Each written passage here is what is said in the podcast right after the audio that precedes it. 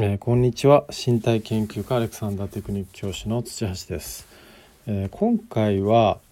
体が変わる、えー、ステップについてお話ししたいと思います。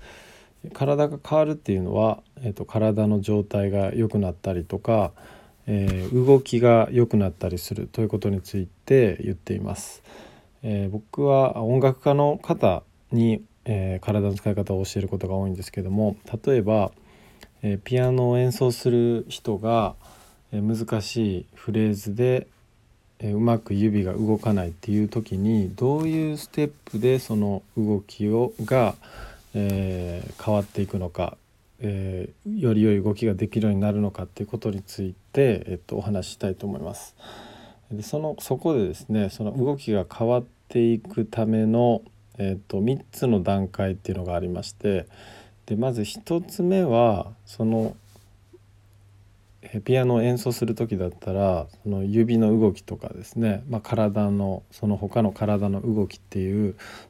今どういう動きをしてるのかっていう、えー、現状を認識するっていうことが1つ目のステップになります。えっと、仮にこのうまく動けててもうまく動けてなかったとしても今自分がどういう動きをしてるのかっていうことをできる範囲でできる限り、えっと、認識していくということが、えっと、初めのステップになります。これができてないと、えー、現状が分かってないとやはりどこに向かっていくのかっていうのが分からないのでまずは、え、現状を認識するっていうことが1つ目のステップになります。で2つ目のステップとしてその今の状態動きの状態っていうのを認識したら、えーと、そこでこううまくいってない動き特にその硬くなったり緊張するようなことっていうのが、えーと動きの妨げになりますので、えー、その現状を認識してこう無駄に余分に緊張している頑張ってる部分っていう緊張を、えー、やめていくっていうことが2つ目のステップになります。えー、現状認識すればできれば、えー、その緊張に気づいてやめるっていうことができるわけですね。それをえーとまあ、抑制というふうに言ったりできますけどもその緊張をやめることで、えっと、次の自分がどういう動きをするのかっていうのを選択できるようになるわけですね。えっと、現状に気づいてなくてただこう頑張って弾いてる状態だとその動きしかできないという状態なんですけども現今の動きに気づいてその緊張に気づいてやめていくことができると,、えーと新たなですね別のより良いやり方っていうのを選択えっと、できるという状態になります。それがまあ2つ目になりますね。でその上で3つ目としてはその動きを再学習していくとより良い動きを動き方っていうのを見つけていくっていうことですね。えー、見つけてそのより良い動きの方向性を出すわけですね。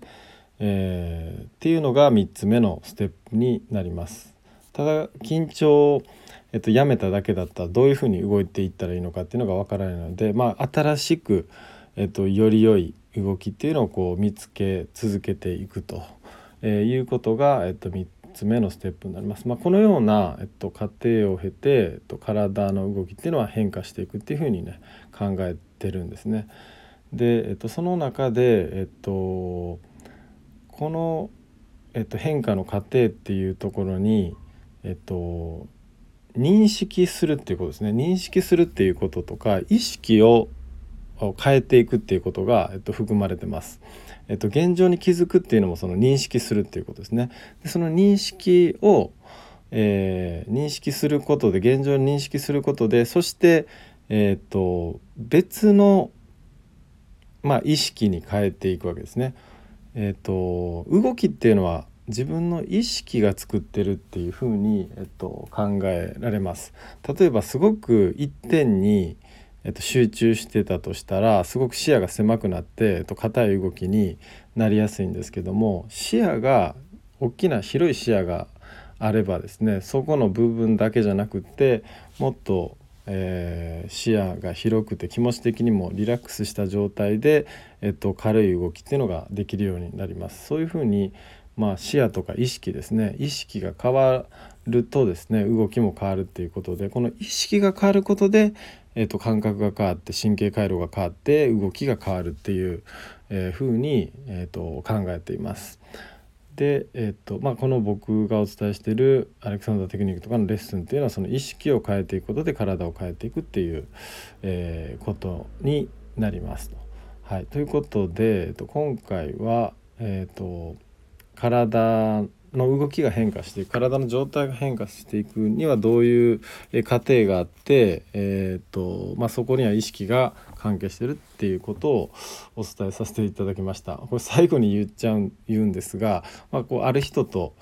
えー、話していて、まあ、どういうレッスンなのかっていうことがなかなか伝わりにくかったっていうことがあって、えっと、今回ちょっと整理してお話しさせていただきました。えっと最後まで聞いていただいてありがとうございます。